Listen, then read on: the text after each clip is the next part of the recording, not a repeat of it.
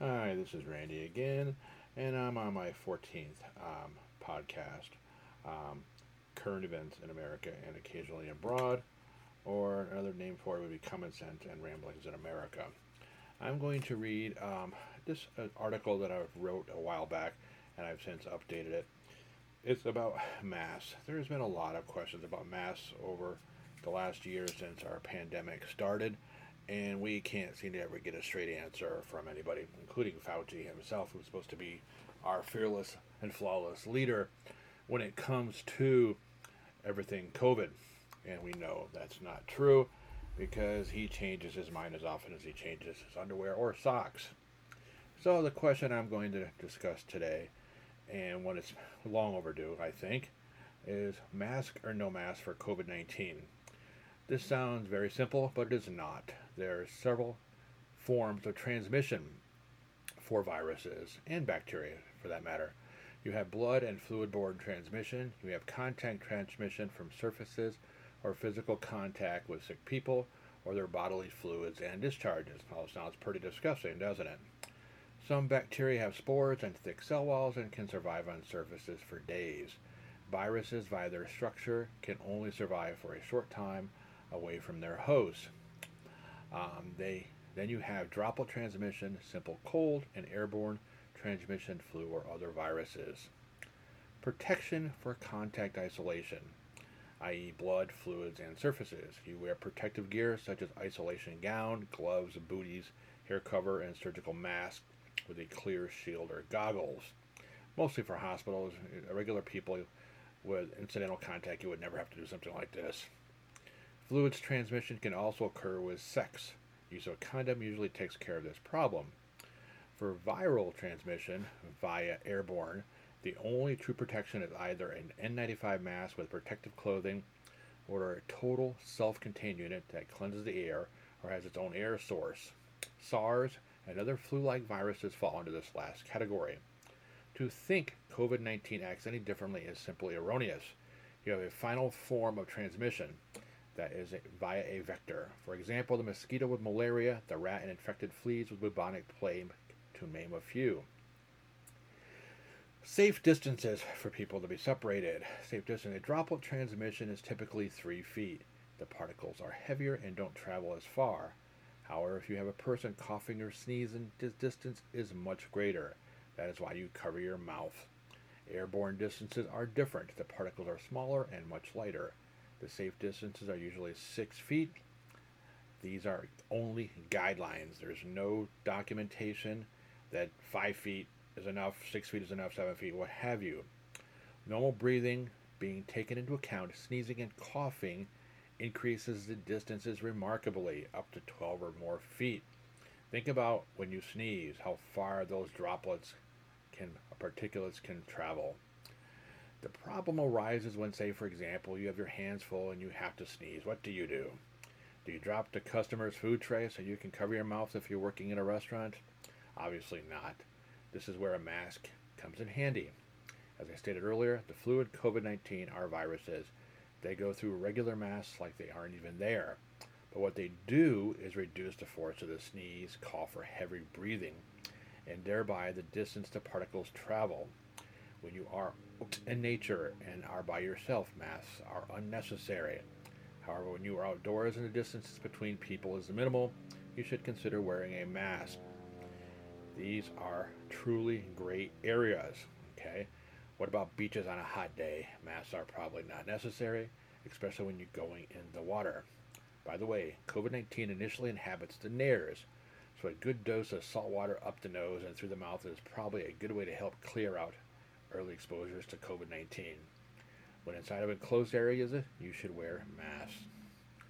Wearing masks for long periods of time can be unhealthy for the wearer. Having said this, if you're at home by yourself, don't wear a damn mask, okay? They should be washed or replaced frequently. If you're asymptomatic, you should try not to wear the mask for a long periods of time because you're rebreathing all the contaminants in your airways. So, social distancing is your safest bet. Seek medical help if your symptoms get worse. COVID 19 is nothing to mess around with. I know the WHO, World Health Organization, has said that three feet is okay. However, they've been wrong more than right. If you follow my train of thought, you'll agree that six feet is a safer distance. You may ask, what are my credentials? I have been a student of human anatomy and physiology for over 30 years. I have been an RN for close to 20 years, of which more than 10 years has been in the ICU. I've been in the front line with COVID 19 since the beginning, and I have been involved in the treatment of multitude of positive COVID 19 patients. Okay, so I've got a presentation. Obviously, this is an audio presentation, so I can't really show you these pictures, but I can discuss them. What I have here in front of me is a, a graphical image of a person, a person contact with ma- no mask, and you can see in this image, and i am going to explain it to you, is that the airflow between the two is touching. Okay, basically they're interchanging oxygen and air particles. The next picture below it is one with the mask, one without the mask. There's a little bit of a demarcation. So the air from the person without the mask is coming up to the person, but it's blocked from entering the person without the ma- with the mask. And then the final picture shows that it's cut down completely. I use an analogy. Say you have to really pee really, really bad, okay? And you're a guy, okay? And you you just it just comes and you just can't hold it anymore and you just pee yourself, okay? If you got clothes on, the pee stays in your clothes. If you drop your drawers, the pee's to go out, okay? Same thing with the mask. It slows it down. All right, so I've done an update here. Um, the days are getting longer and the temperatures are climbing as summer and spring comes around. Okay, so spring breaks, or going outdoors. A year after cities closed, playgrounds and public parks, fearing the spread of virus and shared outdoors, plenty of evidence has accumulated showing that outdoor transmission is rare. Like I've stated, that means recommendations around wearing masks outside don't need to be as strict either. One of the strongest findings from the literature is that transmission is reduced outdoors relative to indoors, and as Jonathan Proctor, a postdoctoral fellow at the Harvard Data Science Initiative and Center for the Environment. The reason is fairly intuitive. The virus has plenty of places to go besides up your nose. Makes sense, right? There are lots of air in which the droplets and viral particles can disperse, says Lisa Lee, a public health expert at Virginia Tech. A systematic review published in February found that fewer than 10% of reported SARS CoV 2 infections occurred outdoors. Indoor transmission, by comparison, was more than 18 times more likely. As I stated earlier, infections that did occur outside usually involved other risks, such as people mixing indoor and outdoor activities. So, not a true answer for that question. Still, the risk isn't zero, says Saskia Popescu, a epidemiologist at the University of Arizona in Phoenix. Outside is protected, but it's not a total risk eliminator. When we were seeing transmission outdoors, it's people who are close to each other talking face to face. Now, they say talking, so you're having a conversation, so you are in a prolonged contact with that person. That makes sense.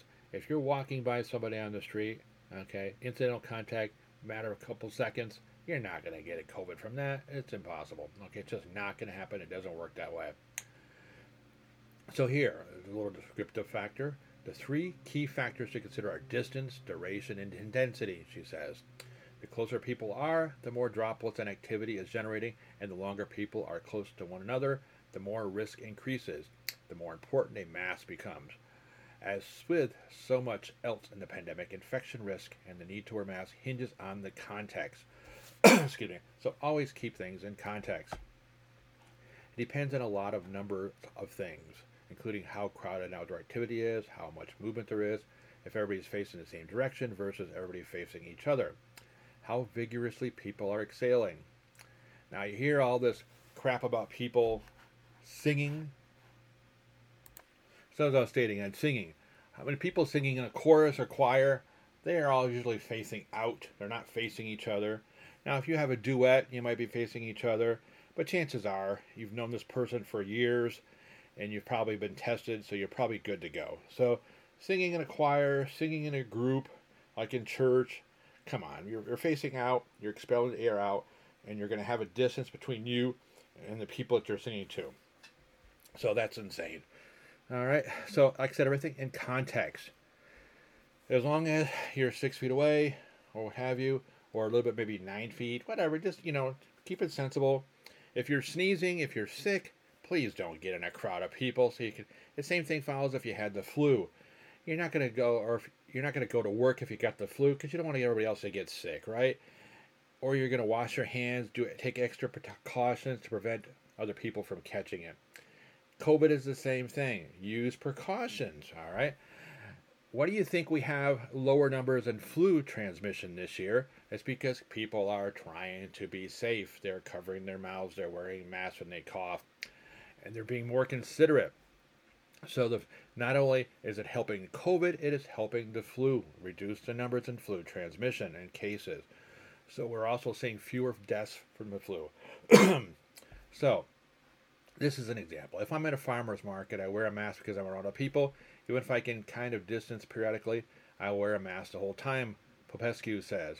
If I am walking with my husband on a beach or walking down the street with my dog, I will have my mask with me and put it on if I see people approaching. It's common sense, right? Basically, if uh, if we stay in close proximity to people outside our household, she says Popescu puts it on. Weather seems to have little impact as the northern hemisphere as the northern hemisphere heads into summer, the risk of outdoor transmission may drop, as I stated earlier. The strongest factor, albeit, is still weak evidence. Okay, um, that ultraviolet light damages the virus. Now we know the flu seems to be transmitted um, more when the weather is cold. Now I say it's not because the virus likes cold over hot. I'm saying more people are in close contact, they stay indoors more. That's why the flu is transmitted more easily because people are in prolonged contact with each other, okay, in closed doors. They're not going to be out running around in the snow or sub zero temperatures. They're going to be in warmer environments, which is a pot basically for, for the virus to, to grow and stew. So in the summer, we see reduced numbers because people are outdoors in fresh air and they're spread out further and they're doing activities and more engaged, and so they're not in prolonged contact. That's my belief. Okay, um, so I think that'll be um, pushed out there. That I'm going to probably be right in that. Okay, like I said, is COVID is a virus. There's only certain ways the virus can act and be transmitted. That's why I went into that lengthy discussion at the beginning of this posting about how viruses are transmitted. Now, once the virus becomes into your body, that's a different matter. Every virus works a little differently, and we, because of all our studying with COVID and the cases, COVID does a lot of bad stuff. All right, so in general, respiratory viruses like cold, dry temperatures, like I said, but I think it's more that the people are in close contact to each other for prolonged periods of times. All right, so let's see here. Uh, my, my thing is, um, in certain states where there's been mass mandates, um, they really haven't seen any higher numbers or lower numbers than states that haven't had the mass mandates. States like California, which has beautiful weather almost year round, they make everybody stay indoors, which is the dumbest thing, and that's why their numbers are so high. Let people enjoy the outdoors, let them enjoy the fresh air, jogging, swimming, what have you keeping people healthy, keeping the weight down. It seems that COVID likes people that are unhealthy. I guess their immune systems are weaker. All right. If people's immune systems are weaker, that means they're going to be more likely to catch something, i.e., COVID. All right. So take precautions. Try to stay healthy. And by healthy, that means couch potatoing is out. Okay. For some, there happens to be some information out there. I don't know how accurate it is that COVID needs fat tissue to propagate, okay, to get nutrition to grow. And what does American people have? Plenty of fat, all right?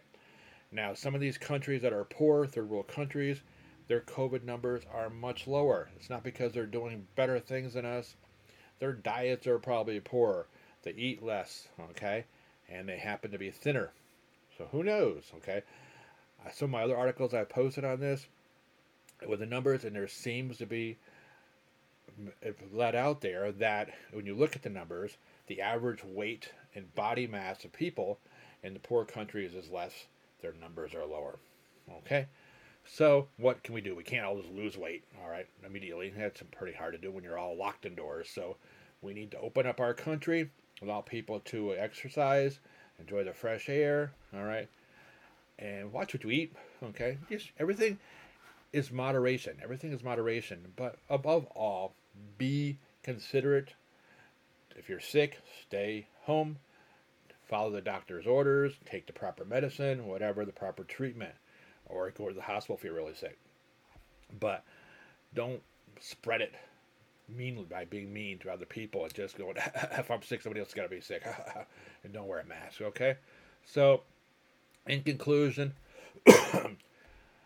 wearing masks, these mask mandates, okay, like I said, is the, the information out there is sporadic. That's why Fauci won't give us any definite answers. It helps, it doesn't eliminate, okay? So forcing people to wear masks, irregardless, the word is irregardless, it is nothing but a power grab by the government. They are seeing if they can get us to do something. So they get us to do A, the next thing they know, they're going to ask us to do B, C, and D as well. The more they can force us to do, the more willing we are to do it, the more they're going to try to push off on us. Okay? So this is not a conspiracy, this is fact. Right now, they've been canceling us left and right, and now they're trying to get so our First Amendment's being affected, our Second Amendment is being tacked. So guys, just be safe. All right, wear a mask if need be. Protect yourself, protect the people around you, especially your loved ones. If they're an enemy, ah, who cares? They're all just joking. But seriously, be safe. Okay? I think I've ranted and raved long enough about this. So, guys, take care. And until next week, have a good one.